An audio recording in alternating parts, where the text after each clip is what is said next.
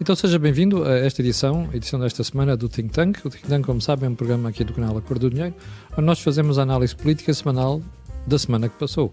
Ora, também como sabe, todas as semanas estão comigo o Jorge Marrão à minha direita e o Joaquim Aguiar à minha esquerda. Ora, antes de irmos ao programa de hoje, deixe-me só fazer uma, deixar uma nota e um disclosure. É que o canal tem uma parceria com a Prozis um, e, este programa ainda tem ajuda à produção do grupo Sem Disalidade. Ora, agora sim, o que é que temos para si esta semana? Bem, desculpe uma expressão, mas uma catrefada de assuntos. A primeira é o PS a esconder-se. O segundo, a campanha para descredibilizar o Ministério Público como se este não fosse o garante do Estado de Direito. Terceiro, a cobardia do PSD em não falar nos assuntos de ligação do PS aos negócios. Quarto, o bloqueio do PS com a Justiça e do PSD com o Chega.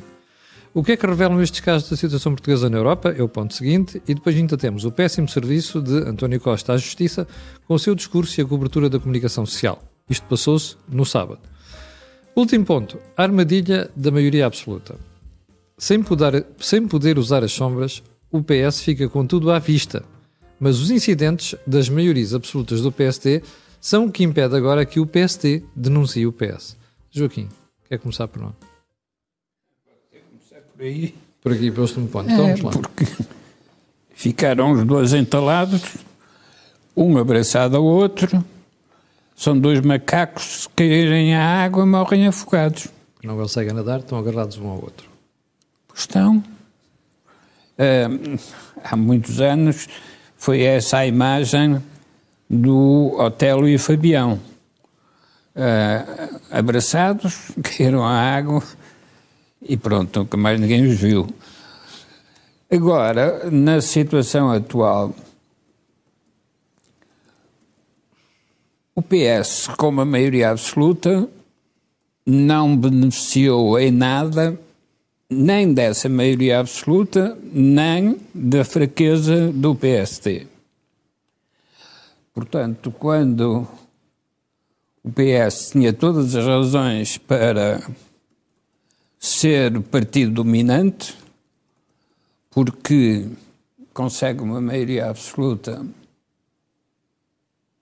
uh, e não tem oposição significativa, mas o que se verifica é que caiu na armadilha em que já tinha caído o PSD do Cavaco Silva, caiu na armadilha de pensar que tinha resolvido a questão distributiva da política portuguesa e que a sua maioria absoluta ia ser eterna. No fundo, era o sonho mexicano do partido eternamente no poder. PRI.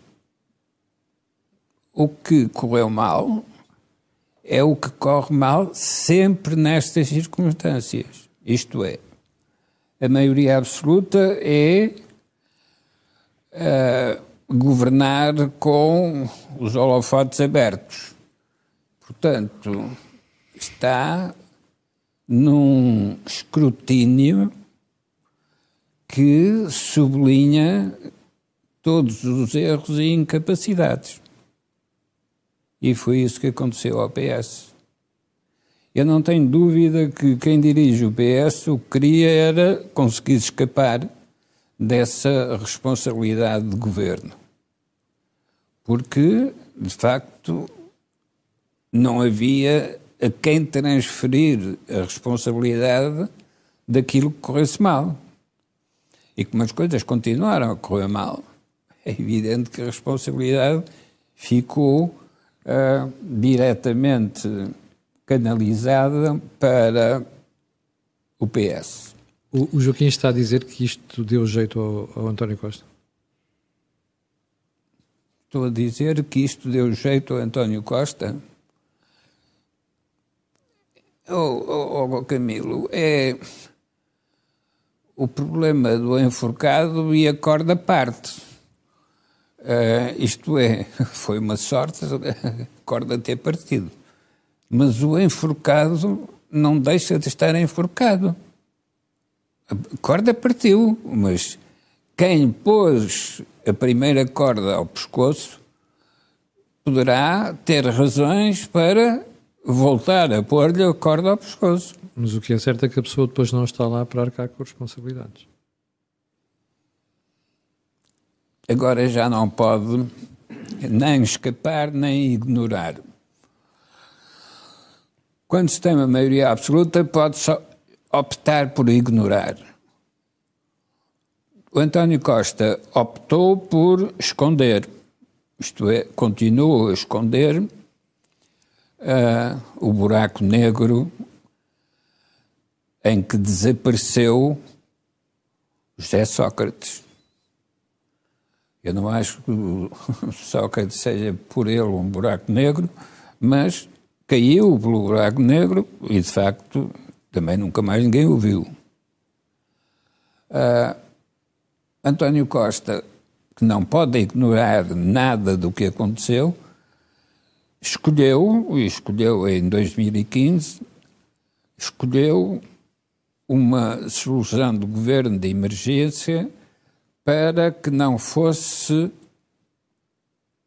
clarificado uh, o papel de José Sócrates na crise de 2008-2011. Com isso, ganhou algum tempo, mas não ganhou capacidade para resolver os problemas. E quando os problemas aparecem, o que se verifica do lado do PS é a mesma repetição dos argumentos do grupo em que os membros do Partido Socialista se refugiam na necessidade de não mostrar oposição interna e ficam todos comprometidos no mesmo tipo de fracasso. Oh, Joaquim, deixa-me só fazer um parênteses para ir aqui ao Jorge. Um, oh Jorge, o, esta, esta, tese do, do Joaquim também é tua ao longo dos últimos anos, que diz que o PS fez tudo o possível para não arcar com as responsabilidades do que fez José Sócrates, ficou plasmada ontem na entrevista de Pedro Nuno Santos. É que a uma certa altura Pedro Nuno Santos diz assim: o PS não vai arcar com as responsabilidades deste processo de justiça nos próximos quatro meses. Portanto, António Costa passou uma esponja por cima do José Sócrates. Pedro Nuno Santos, por maioria de razão, vai fazer a mesma coisa. Não, o mais grave é que António Costa quis ele fazer também passar a esponja por ele próprio. quando fez o, o discurso que fez. De sábado. Eu julgo que as pessoas uh, devem olhar para esta crise de uma forma um bocadinho mais desapaixonada e menos partidarizada e menos ideológica, porque uh, se o fizermos, vamos entrar no, no campeonato que interessa a uma comunicação social basicamente está, está refém das agências de comunicação e, da, e das estratégias político-mediáticas dos partidos, e é uma comunicação uh, social que não está agarrada aos problemas da sociedade e da sociedade civil. No fundo, é como se o canal, uh, que os o canal e os temas que devem relevar para a sociedade só podem partir dos partidos, do governo, do Parlamento, do Presidente da República e depois a sociedade é uma coisa, uma coisa à parte. E porquê é que eu digo que hum, nós temos que analisar esta, esta crise com, de forma estrutural? Nenhum dos candidatos do PS, até este momento, tem utilidade para o regime democrático. Tem uma extrema utilidade para o partido e tem uma extrema utilidade para ganhar eleições. Mas nenhum tem essa capacidade de obrigar o PS a regenerar-se e a pensar o que é que fez nos últimos anos, porque os que quiseram fazer foram silenciados. E as reações todas que nós temos só provam que, afinal, isto é mesmo um problema de regime. E vamos a coisas concretas. Se nós olharmos para o edifício democrático, nós temos o poder legislativo e o poder executivo. que estava dominado por uma maioria absoluta. Portanto, não há contrapoder aí. No fundo, o que existe. O Parlamento pode, pouco, pouco pode fazer. Pode fazer. Então, quais são os outros contrapoderes? Temos o poder da comunicação social, já lá irei. Temos o poder do Presidente da República, que foi expresso de forma muito evidente nos últimos tempos. E temos o poder judicial, que agora o poder legislativo, o poder mediático e o poder executivo quer silenciar e quer descredibilizar. Eu acho que as pessoas têm que fazer algumas perguntas. O Ministério Público está a atuar de acordo com a lei ou não? E quem é que produziu as leis para o Ministério Público atuar? Se não estiver a atuar de acordo com a lei, então todos os que são lesados e todos aqueles que são prejudicados ponham uma ação contra o Estado português.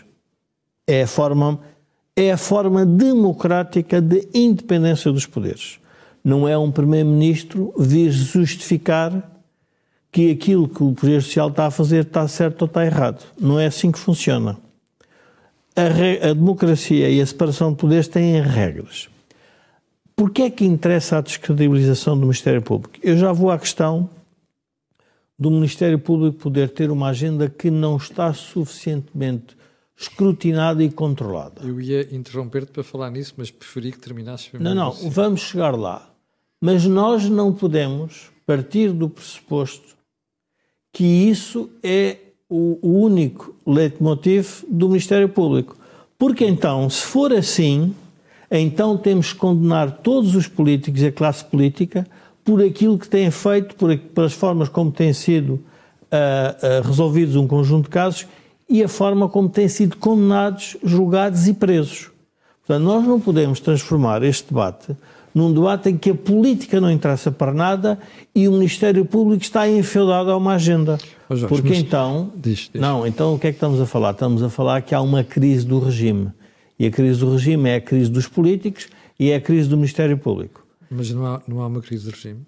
É claro que, que há. Eu acho que há uma crise de regime. Claro Ficou que há uma patente crise com esta crise. Não, não, não, mas é que se transformamos numa crise mais grave. É que a democracia não serve nem a política. É porque se continuarem com este argumento, que é um argumento que parece lógico, quer dizer, não, o Ministério Público relatou uns almoços o Ministério Público tem que relatar o facto que analisou o que se discutiu Mas no almoço. Mas o problema não são os almoços, não. são o que se discutiu nos almoços. É o que se discutiu nos almoços. E a comunicação mas social ainda está distraída. provavelmente não tem, não, tem, não tem escutas. Não, não, mas as pessoas que querem defender a agenda do poder absoluto do PS Sim. vêm dizer que o Ministério Público, então nessa altura temos que dizer que o Ministério Público, com a agenda que fez, então revela que a política também está doente. Agora, nós estamos a falar num caso só? Não, nós estamos a falar em quantas demissões, em quantos problemas é que tem a sociedade portuguesa relativamente a esta matéria. Já ninguém se lembra do que é que Rui Rio disse sobre a questão do aeroporto, sobre a questão do favorecimento, aquilo que queriam alterar na legislação das câmaras, para as câmaras aceitarem o, o, o projeto ambiental. Hum. Já ninguém se lembra do que o Dr. Rui Rio disse sobre, sobre o Pacto da Justiça. Então, as, não se pode atribuir a responsabilidade do status quo da política ao Ministério Público. Já vamos às questões do Ministério Público. Deixa-me só fazer aqui uma pergunta. O, ontem o juiz um, do processo acabou por não aceitar as propostas do Ministério Público que eram draconianas. Estilo pena de prisão preventiva, aliás, pena não, prisão preventiva para os dois principais arguidos um, e uh, pelo contrário, acabou por, por libertar toda a gente, inclusive uh, com fianças muito simpáticas, muito fáceis de pagar. Ora, isto não revela que o Ministério Público pode ter ido longe demais nas suas pretensões e que não haveria substância suficiente para a acusação que o Ministério Público quer fazer. Fazendo, uh, fazendo de, advogado, de advogado do diabo. Sim, sim, mas a, a tua pergunta tem na essência, é capciosa à partida. Então porque faz parte do Estado de Direito o Ministério Público acusar e faz parte do Estado de Direito o juiz julgar o Ministério Público. E foi isso que aconteceu. Não há nada de especial. O juiz analisou os factos que foram aduzidos ao processo pelo Ministério Público e disse: Não estou de acordo. Agora, não podemos dizer é que o juiz, quando é favorável à tese da política, é um bom juiz. E o Ministério Público, quando faz as acusações, não está a seguir a lei. Porque o Ministério Público tem que se basear na lei para fazer a acusação. Ou seja, fez escutas com base em quem? Em quem é que lhe deu autorização para fazer escutas? Foram autorizadas. Em quem é que autorizou? Foi um juiz. Então o juiz que autorizou e o juiz que agora faz o, o, o processo de instrução é diferente? Então o Estado de Direito está a funcionar. E funciona assim. Podemos dizer que não estamos de acordo com o tempo, com, com a, a, os exageros. Podemos estar de acordo com isso Mas não podemos é fazer aquilo que fez António Costa, que é vir explicar politicamente porque é que se intervém no processo. Porque isso é ir a tribunal. E, e preparou-se para ir a tribunal. Então, aquilo que andou a dizer que foi à justiça o que é da justiça, à política o que é da política, já não se aplica. Já não se aplica. E, portanto, nós temos um problema muito complexo, que é querermos fazer a gestão do, deste processo como se fosse uma eh, como se fosse um processo normal dentro do, do, do funcionamento da, das instituições democráticas. E não é um processo normal. Uma outra dimensão que eu gostava de, eh, de referir é, é, é, que nós temos que pensar que uh, este governo fragilizou-se ao longo do tempo porquê? Este governo fragilizou-se ao longo do tempo porque houve muitas demissões e revela, pelo comportamento desde Sócrates até agora e tudo o que se fez, que há realmente um poder absoluto, há um poder absoluto por parte do governo do Partido Socialista que quer condicionar até outros poderes, como os poderes camarários e os poderes privados. E a forma como o faz é a que ficou espelhada em num conjunto de processos. É que se nós estivéssemos a falar num único processo ou em dois, não, Camilo. São muitos processos em que a cultura política é esta cultura política. Eu vi um, um, um, um, um, um opinion maker de esquerda a vir dizer que é razoável, é razoável, um governo dirigir-se a privados para a atração de investimento estrangeiro e fazer aquilo que ele faz. Então, isto, é uma coisa surreal, é insano. Nós temos relação relativamente à contratação pública. O próprio PS veio falar que era preciso para as grandes obras públicas dois terços do Parlamento. Dois terços. E vem-se dizer que é razoável fazer uma aproximação que pode ser interpretada como favorecimento. Nós participamos numa empresa privada, temos que pedir três orçamentos para não ficarmos enfeudados a um fornecedor. E vem-nos falar que é possível, que isso é que é o serviço público. Não.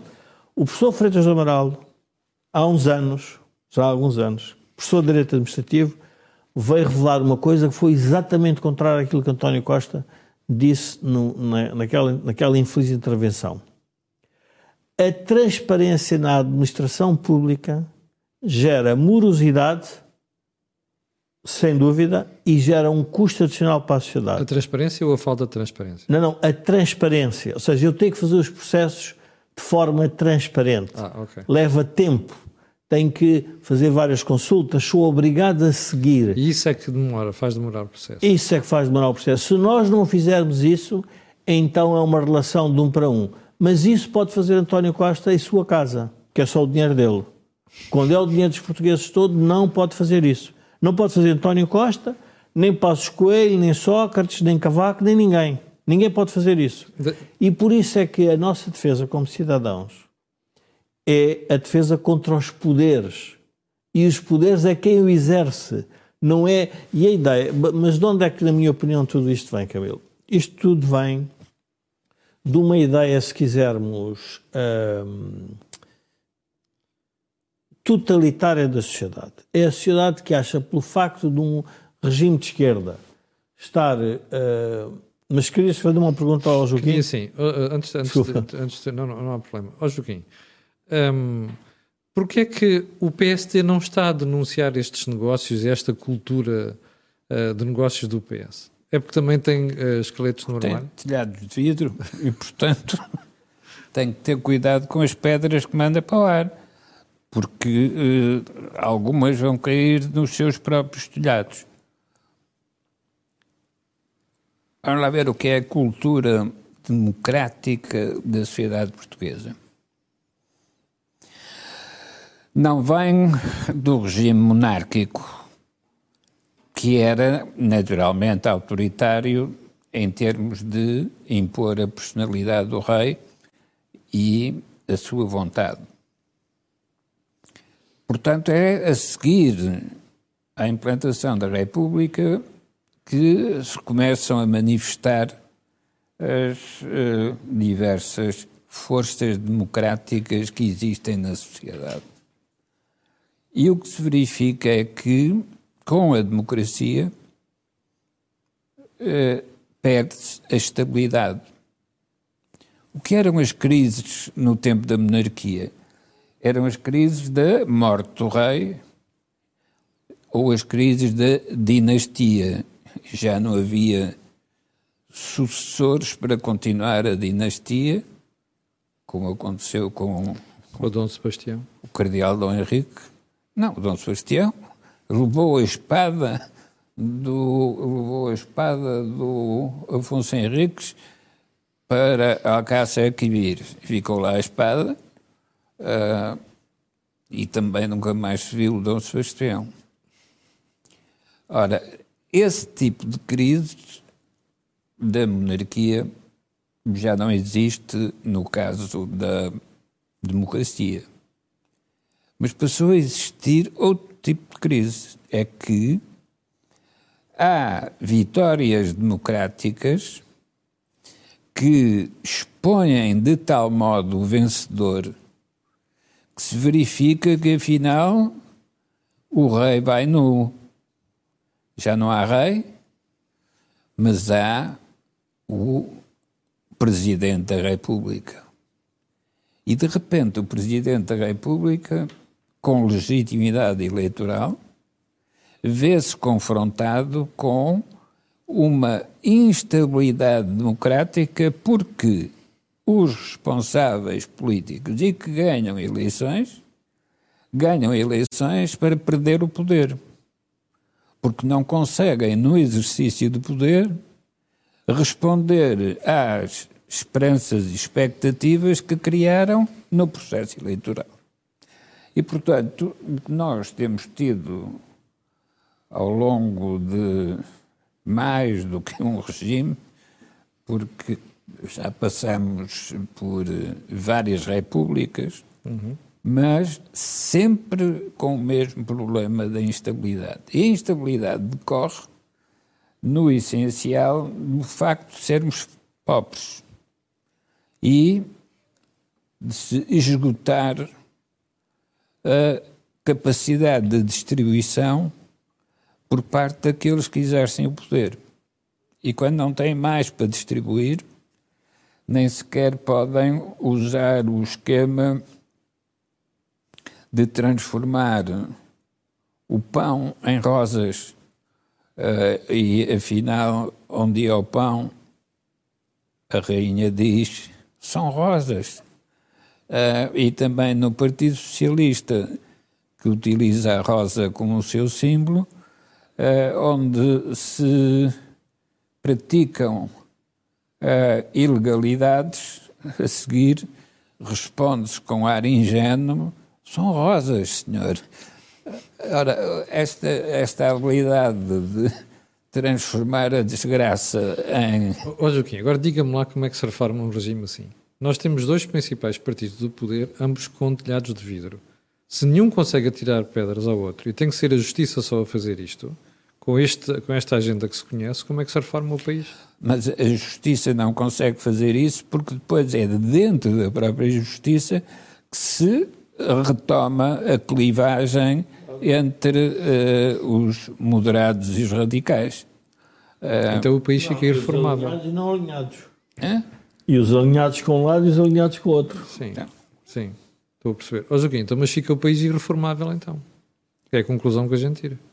Camilo, temos que interpretar porque é que a democracia que devia conduzir à convergência e ao consenso, em parte com a ajuda da própria sociedade, porque ao mudar as escolhas vai forçando uma convergência, uh, mas em lugar de, de caminharmos nesse sentido, vamos mais para a polarização, uhum. porque é pelo confronto e pelo contraste que, por um lado, se esquecem as uh, promessas, porque se vai afirmar que não se cumprem as promessas, porque os opositores não deixam. Uh, e, no limite, uh, caímos no, no drama salazarista, que é conduzir a um regime para uma situação de bloqueio com a questão colonial, esquecendo que uma questão de descolonização só se resolve pela via do sistema democrático. Como, aliás, se verificou no caso português, porque com a democracia foi possível descolonizar da pior maneira e sem que houvesse resistência significativa. Ainda bem que o Joaquim disse da pior maneira. É que eu nunca ouvi um socialista admitir esse, esse, essa pouca vergonha que foi a descolonização. E Mas... não é por ter, sido um, um desafetados, é que não foi mesmo nada de descolonização exemplar, ao contrário do que dizia Mário Soares. Foi um desastre autêntico. Mas esse desastre foi visto pelas instituições no preciso momento em que aconteceu. Claro. Mas Mas ninguém bom, a preparou. E, e por isso é que, mais uma vez, usamos a fantasia para esconder a frieza da verdade. Sim. Ó Joaquim, deixa-me só voltar aqui ao Jorge, porque tinha aqui um tema que está um bocado ligado com esta história dos negócios. Ó Jorge, o, o PS já se percebeu está bloqueado com a justiça. Estava com Sócrates, estava com, com um, António Costa e ontem percebeu-se que está com Pedro Nuno Santos. Uh, mas claro. o PST está preso com o Chega. Quer dizer, há aqui dois presos. Não, não. Eu, não eu julgo que há, há, vários elefantes na sala que era preciso nós hum, trazermos para dentro da sala e, e debatê-los. Porquê é que o PS agora se une à volta de Pedro Nuno Santos e não de Zé, de Zé Luís Carneiro? Porque o Pedro, Pedro Nuno Santos traz a plataforma de esquerda que provavelmente permitirá ao PS chegar ao poder, porque o PS montou uma estratégia inteligente fazendo a cerca sanitária ao Chega para o PSD não chegar a acordo.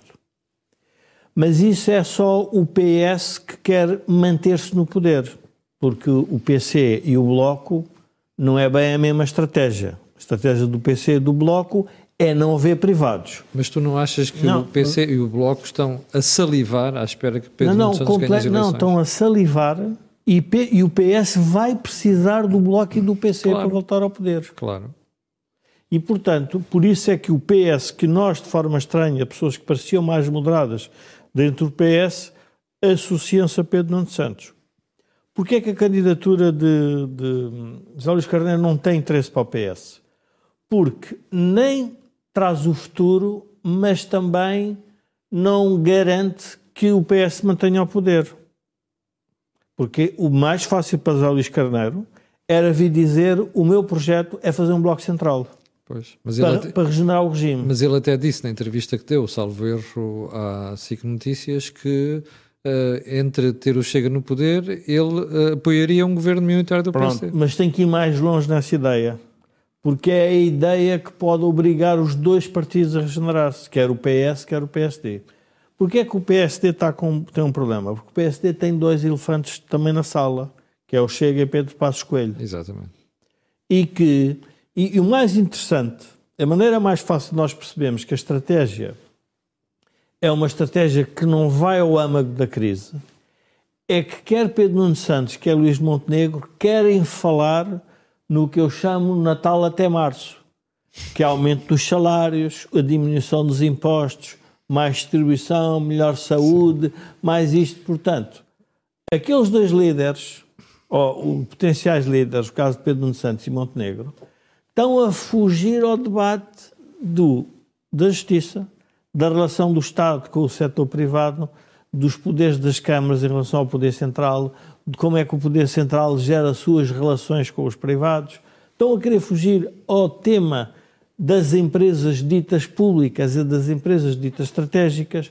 Estão a fugir ao tema da justiça. Não conseguem fazer uma.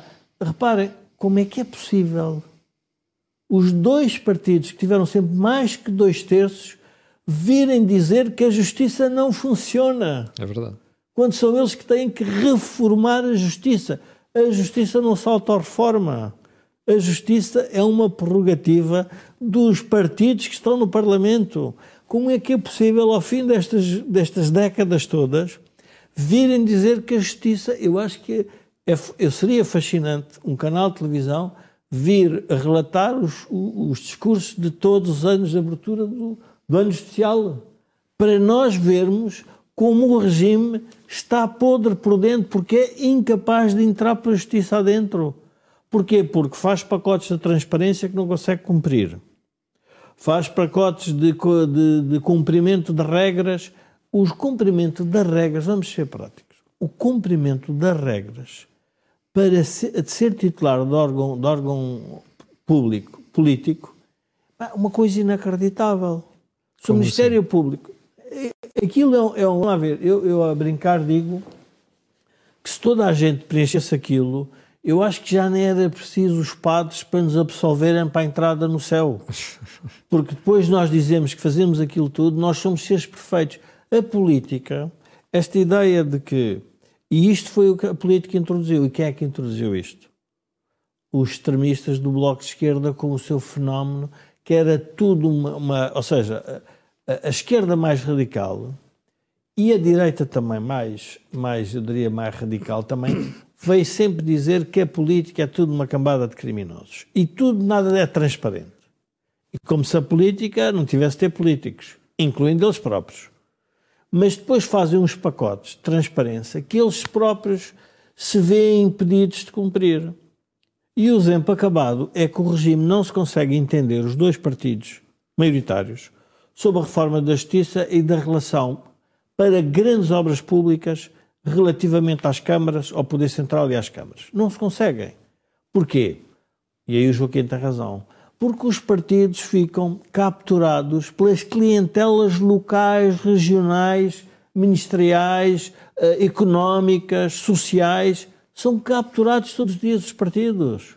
E, portanto, como eles não conseguem sair disso, então depois atiram-se para, para cima daquilo que lhes criou o problema. Qual é o problema que nós temos nesta crise e que também está a aparecer? É o problema da relação da comunicação social com a política. Porque, que é, vamos, vamos, que é muito sério. Que é seríssimo. Porquê? Porque, se nós repararmos, o tempo da justiça é um tempo lento. E uma das coisas que nós temos que fazer é as pessoas só são culpadas quando forem condenadas em tribunal não é através daquilo que se diz na imprensa. Mas agora há um novo julgamento que já se instalou na praça portuguesa. Que a primeira havia o julgamento da imprensa sobre a quem lhes dá jeito. Se eu sou uma imprensa de esquerda, são os tipos de direita que são corruptos. Se sou uma imprensa de direita, são os tipos de esquerda que são corruptos. Mas agora há um novo julgamento, que é a imprensa sob o Ministério Público. Porque dá jeito aqui, dá jeito a uma coisa muito importante, Camilo é porque o Ministério Público, ainda que possa estar a atuar mal ou a ceder-se ou ultrapassar uma parte dos seus poderes, é aquele que está a abalar o regime. É aquele que está a dizer: olhem, que há aqui coisas muito sérias. uma boa, uma boa versão do nosso Estado de Direito é ver o, o, o advogado do, de, penso que era de Vitor Scária, Magalhães e Silva. Não, esse é ah, de, desculpa, de, de Lacerda, Lacerda Machado. Machado. É uma, é um, é um, é É um- uma vergonha, é. não, não, algumas, mas é um, é um intervenções é um que ele importante ele ter, uh, uh, poder dizer aquilo que ele disse do Presidente do Supremo Tribunal. Hum. Diga, ele está no direito de defender o seu cliente. Oh, oh, oh, Jorge, está Mas, bem, mas Camilo- há limites do ponto de vista institucional. Um advogado não se pode referir ao Presidente Não, do STJ certo. Camilo, mas onde é que eu quero chegar? Essa é a liberdade que nos foi trazida para a democracia. Sim. E que só é válida, e isso é importante dizer ao Dr. Magalhães Silva, que por mais coisas que ele diga ao Presidente do Supremo Tribunal, o cliente dele será absolvido ou condenado numa sala de audiências. Ponto. Tudo o resto faz parte do quê? Ó Jorge, o pior Não, é não, se, mas- entretanto, alguns juízes se acobardam e começam a tomar decisões Oh. com receio do que pode surgir dos processos. Camilo, porquê? Porque, e é isso vem o problema, da, por isso é que a comunicação social é importante nesta crise. Porque a comunicação social tem que fazer uma arbitragem entre o curto prazo e o longo prazo. E a comunicação social o que está a fazer é a não querer dar tempo a que a justiça funcione. Ou seja, aquelas pessoas têm direito a defender-se. Porque foram escutadas, não sabia que estavam a ser escutadas, uh, foram aduzidos factos que se calhar até nem têm muita relevância. Têm que ter tempo para se defender. Mas não. O que a comunicação social está a fazer, mais a política que está envolvida, é querer julgar já a justiça. E isso é uma forma indireta de matar a própria justiça. E por isso é que o discurso de António Costa é um discurso muito infeliz para a justiça. Porque é como se ele não tivesse tido o poder de alterar a justiça. O mais grave do discurso de António Costa é que ele poderia ter acabado, tenho pena, estou arrependido de não ter chegado a acordo com o PSD para fazermos uma reforma da justiça. Porquê é que não o pode fazer? Porque ele agora está sobre a alçada da justiça. E é nesta sucessão que nós estamos a seguir. E o PS, agora, por isso é que Pedro Nuno Santos foge do problema da justiça. Não me vão ouvir falar na justiça. Pois agora é que se tinha que falar na justiça. Para percebermos que, quando aqueles casos todos juntos, se alguém conseguir compilar aquele método, aquela cultura política de fazer política, provavelmente há, há comportamentos individuais errados, mas esses serão julgados e serão condenados, mas há problemas sérios na, legislação que foi produzida, a capacidade de se implementar aquela legislação, uh, o excesso da própria legislação sobre um conjunto de matérias, o poder, por exemplo, do ambiente, exemplo, o poder da Agência Portuguesa do Ambiente. Os políticos com medo dos ambientalistas, com medo dessas novas tendências, com medo da comunicação social, não são capazes de denunciar o que é que se está a passar com a Agência Portuguesa do Ambiente? Em que todos os casos que nós temos visto, lembramos dos sobreiros, de... Da EDP. Hã? Da EDP. Não, da EDP, de, daqueles sobreiros que havia ali na, ao pé né, do carregado, de, do, o próprio Freeport era um tema ambiental. Sim. Tudo é um problema ambiental em Portugal. Todos os problemas que nós temos com a política. E ninguém quer olhar para a Agência Portuguesa do Ambiente e reformar aquilo e pensar, mas o que é que a gente tem que fazer? Não, não querem fazer nada disso. Querem vir dizer que, afinal, nós estamos, nós estamos a trabalhar muito bem. Há para ali uns agentes da justiça que estão a fazer umas coisas, mas o agente da justiça não segue a lei. O juiz permite que o Ministério Público faça, uh, tenha iniciativas que ultrapassam a lei. Então o juiz tem a capacidade de denunciar isso. Portanto, eu julgo que isto é uma.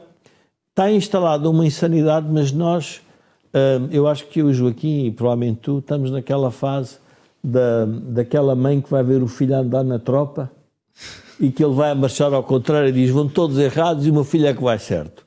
Eu acho que nós estamos assim. Nós estamos certos, toda a gente está errada, mas eu cada vez sinto mais que realmente estou mais ou menos nesse pelotão. Eu acho que isto está uma parte significativamente errada, mas as pessoas querem ir por ali. O que é que se pode fazer? Bom, e aí vem um outro tema que eu queria pôr em cima da mesa, que é a questão das agências de comunicação e a atividade dos protagonistas da agência de comunicação. Mas, mas antes de ir aí, deixa-me okay. só voltar ao Joaquim para te fazer esta pergunta. Ó oh, Joaquim, viu a intervenção de António Costa no sábado? Sim. O que é que achou daquilo? Eu achei uma coisa que mais ninguém achou, achei que era um homem com medo e que não sabia por onde podia escapar. Mais ninguém achou, desculpa, esse foi o meu julgamento no próprio dia. Eu acho que ele está borrado de medo, desculpe a expressão. Sim, mas de medo sobretudo porque não sabe como escapar uh, à pedra que lhe vai cair. E foi a primeira vez em oito anos que ele ficou tão apavorado como apareceu naquele dia. Ora bom, mas quando eu digo que vi o que depois os outros não viram, é porque ainda não encontrei comentários sobre o que é que significa a arrogância do António Costa e a fuga destrambelhada uh, perante uma questão que ele não vai poder controlar, nem ele nem os seus amigos. Isso significa que não se preparou para perder. Ora, isso é uma coisa que destrói um político, porque o político só pode dominar as uh, situações se começar por admitir que pode perder. E é porque pode perder, terá que tomar as precauções para, ao não perder, também não dá argumentos aos outros para o atacar. Mas, oh, Joaquim, mas deixa-me só interromper. Mas isto é muito importante porque o, o António Costa representa um poder absoluto dentro do PS. Se ele perder, perde o PS. E por isso é que o PS fica. O PS, que é uma coisa estranha, o PS sempre foi um partido com muita pluralidade. E o PSD ainda mais. Mas foram partidos. E o PS perdeu essa pluralidade porquê? Porque está a esconder a raiz do problema que vinha atrás. Porque a, a, a herança, a cultura é a mesma. Mas não é só com Costa. Não, não, mas agora é com António Enfim. Costa. Oh, Jorge, já vinha desde Sócrates. Não, está bem, mas, mas Pedro Nuno Santos, por exemplo, as pessoas que são socialistas e vão votar, têm que pensar o que é que, o que, é que Pedro Nuno Santos está a dar. Está-lhe a reeditar a geringonça e não está a querer dizer que houve um problema? Sim. Não vai funcionar, é só uma questão de tempo. Podemos lá mais sete anos. Viver mais felizes sete anos e achar que tem muito poder e, e fazer mais inaugurações, isto, aquilo, aquilo outro. Mas não resolvem o problema eles, para resolver o problema da política hoje, têm que ser mais fundo. Porque se também for verdade, desculpe ter interrompido, oh Joaquim, se for verdade que o Ministério Público tem esse poder, então também esse poder tem que ser enfrentado. Ora, isso não é possível se as pessoas não forem com, com descomplexadas, despreocupadas com a perda do poder. Até pode acontecer que percam, percam o poder, mas denunciam o que se passou. E, portanto, isso é muito importante, haver gente na política assim. Mas desculpe ter interrompido. Joaquim, para terminar o raciocínio. Joaquim estava a referir que António Costa não se tinha preparado, preparado para, para, a perder. perda, não é? E que isso é o fim de um político. Vamos comparar os socialistas, os fundadores e depois a geração dos funcionários. Na geração dos funcionários temos António Guterres e temos uh, António Costa. Uh, o que é que caracteriza o Guterres? Aquele andar de pato uh, que revela uma insegurança também não lhe permite ser autoritário. Por mais expressão da autoridade que Guterres procure uh, afirmar, sobretudo agora que tem os poderes. Mas o que é que isso tem a ver com, com a atualidade, uh, Hum? O que é que isso tem a ver com a atualidade? Os, os, os empregados e os Não, fundadores? tem a ver com os que se preparam para perder e os que não admitem que podem perder. Desses todos, quem é que se preparou para perder? Versus isto do Costa. Não é assim. Ah, Mário Soares estava sempre preparado para perder. Foi o único, então. E quando dizia só perde quem desiste de lutar, era uma frase para se convencer a si próprio que tinha de ir para a Marinha Grande e apanhar pancada. Este tipo de coragem não significa inconsciência do perigo. Pelo contrário, é porque tem perfeita consciência do perigo que avança perante uma multidão raivosa, uh, sabendo que se não dominar essa situação, também nunca mais. E António Costa terá não sabe poder. fazer isso. É aí, que, é aí que o Joaquim quer chegar. António Costa não sabe fazer isso. Não é só não sabe. Não sabe nem aprende. Já percebi. Deixa-me voltar ao Jorge. Jorge, agências de comunicação. É que estamos, temos 15 minutos e eu ainda preciso ir aqui ao Mário Centeno. Não, tem a ver um tema hoje que eu penso que o, que o Paulo Portas falou isso no, última, no seu último programa. Tem a ver com hoje o, a rapidez, a fluidez. Ou seja, a política hoje está dominada, a política eh, é dominada pela, por meios, se quisermos, mais tradicionais, as televisões, as rádios e as agências de comunicação, que produzem uma agenda mediática. E depois querem criar, ou seja, a política tornou-se a gestão mediática da política. Não tem a ver com política, tem a ver com como é que se gera uma crise.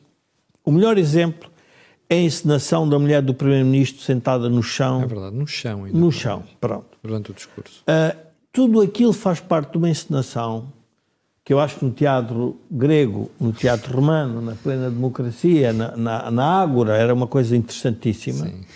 Mas hoje aquilo soa, soa falso. Soa uma encenação exagerada. Não é por acaso que os políticos que hoje não vão à televisão têm muito pouca probabilidade de ser eleitos. As agências de comunicação adensam isso. Mas depois esquecem-se de um pormenor.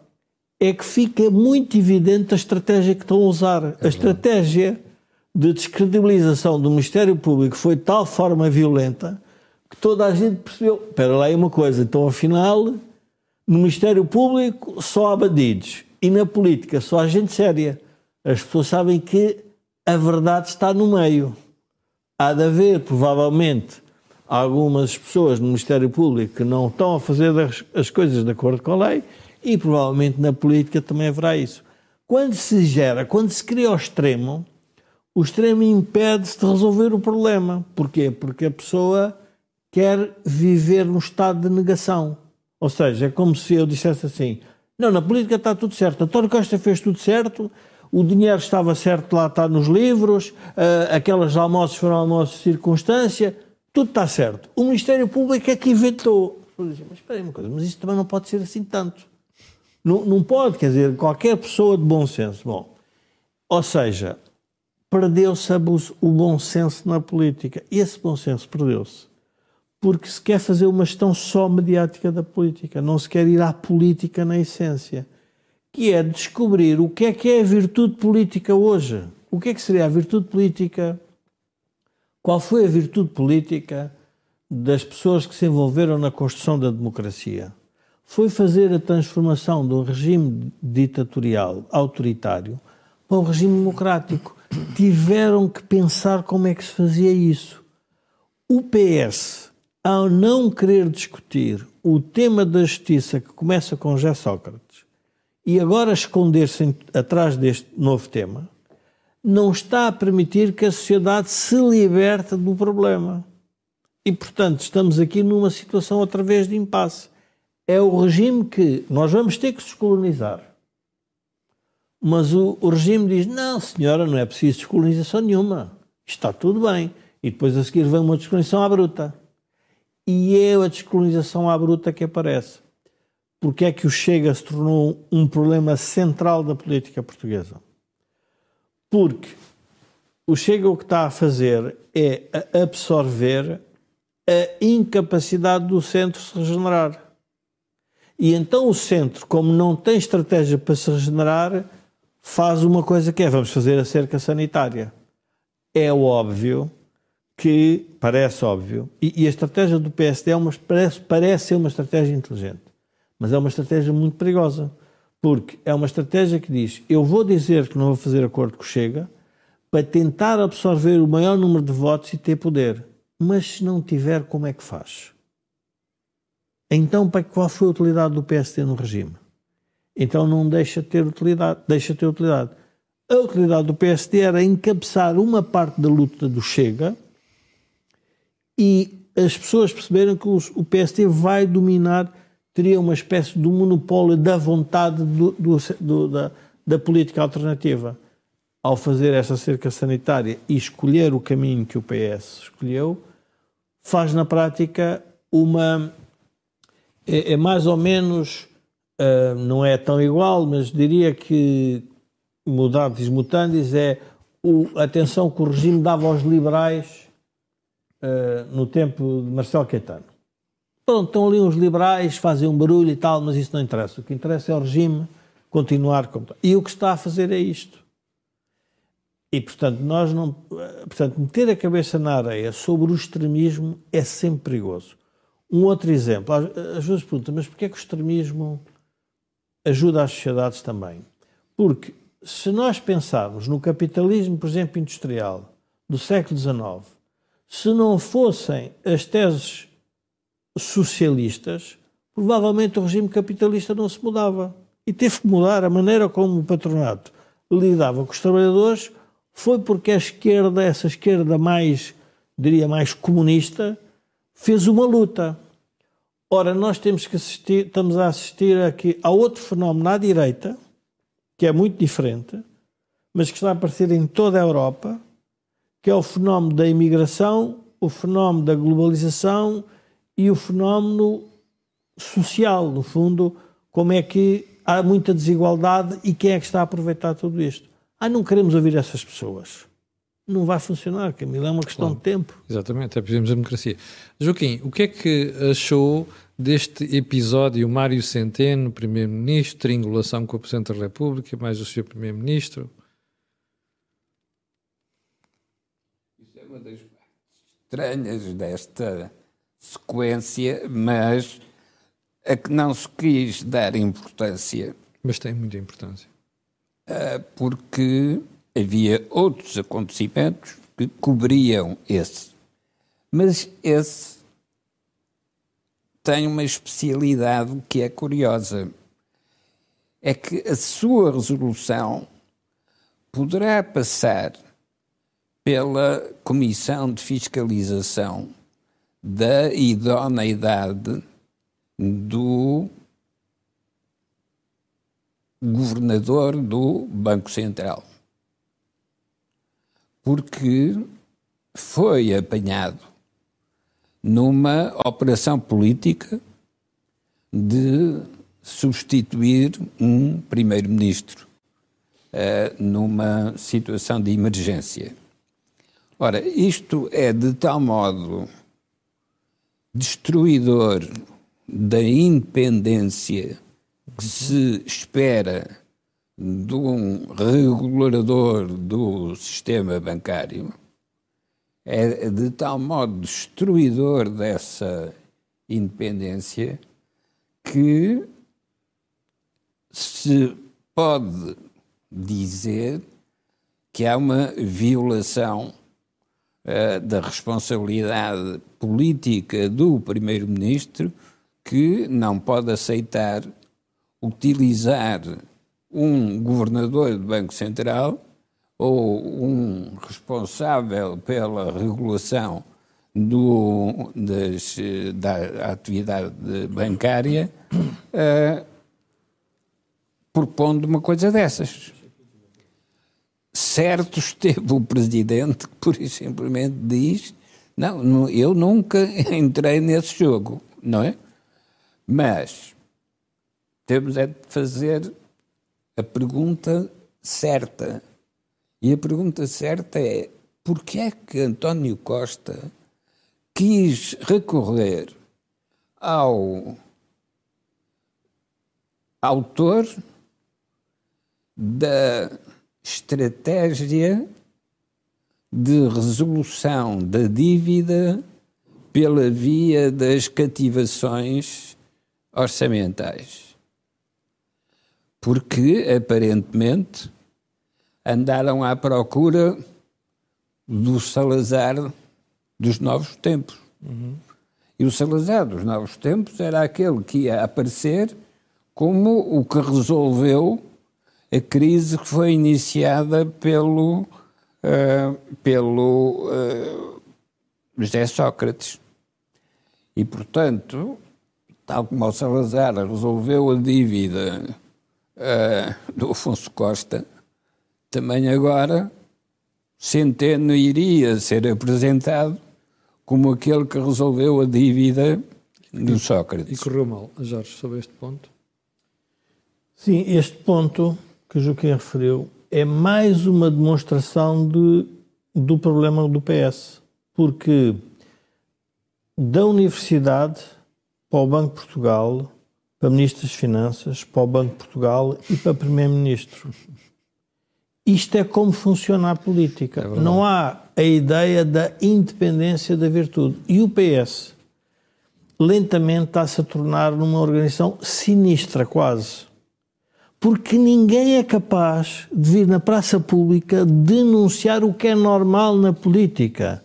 Dentro da política, dentro dos partidos, seria sempre normal alguém vir dizer o que é que está mal no meu partido. Eu continuo a ser socialista, mas posso dizer que António Costa não está a, fazer aquilo que devia estar a fazer. Qual é o problema com isso? Então é porque existe uma, uma outra dimensão, que é a dimensão em que o partido capturou e deixou-se capturar e está tudo embrulhado numa captura. O Joaquim, obviamente, não era esse o. Um, enfim, nesse sentido, mas confidenciava-me que, a brincar, dizia-me assim: bom, num funeral de um mafioso, todos os mafiosos que lá vão vão para lá para conspirar, para explicarem o que é que andámos a fazer. Ou seja, ninguém fala. O problema oh, Camilo, o maior problema da política portuguesa é neste momento as pessoas não falarem, são regimentadas para falarem. E, portanto, isso, isso depois torna a política muito uh, difícil. Porque depois nós não podemos dar razão ao Chega que quer transformar todos os políticos em criminosos e bandidos. Também não funciona. Isto não é verdade. Agora, sabemos é que os políticos, para serem mais aceitos pela opinião pública, têm que ter coragem de vir dizer o que está a passar de errado. Se não o fizerem, também não sei para que é que vão para a política. Se é para terem. Um, Pergunta final para, para os dois. Ou seja, tal como se vê agora pelas escutas, uh, o Partido Socialista, tal como o Partido Social Democrata, transformaram-se em redes de influência e de proteção. Por um lado, a influência no sentido de forçar decisões que convêm a certas clientelas. E as clientelas podem ser empresários ou podem ser sindicatos, mas são sempre clientelas. Uh, são redes de influência no sentido em que forçam o sentido da decisão política. Mas também são redes de proteção. Porque quando as coisas correm mal, então entram uh, os protetores, alguns dos quais já estão escritos na legislação. Isto é, uh, é como aqueles decoradores que põem os tapetes vermelhos nas, nos corredores dos palácios. Quem põe o tapete sabe onde estão os alçapões, por onde fazem escapar quem querem uh, proteger da justiça, levantando o tapete e deixando escapar pelos alçapões. Já não tenho tempo para a pergunta seguinte, chegamos ao final da hora destinada ao programa. O outro assunto que não vou dizer qual é que é, fica preparado para a próxima semana. Foi o Think Tank dessa semana, nós voltaremos na próxima terça-feira às 17h30. Mas antes de irmos embora, quero recordar que a Cor do Dinheiro tem uma parceria com a Prozis e que, se você. Uh, aliás, e que o programa ainda tem ajuda à produção do grupo Sandy Data. Para o final, fica apenas o pedido de sempre: colocar um gosto, fazer partilhas nas redes sociais e subscrever o canal. Não preciso dizer porquê, pois não? Aquilo que houve aqui, não houve mais sítio nenhum. Este programa regressa, daqui a uma semana. Eu volto amanhã de manhã às 8. Fique bem.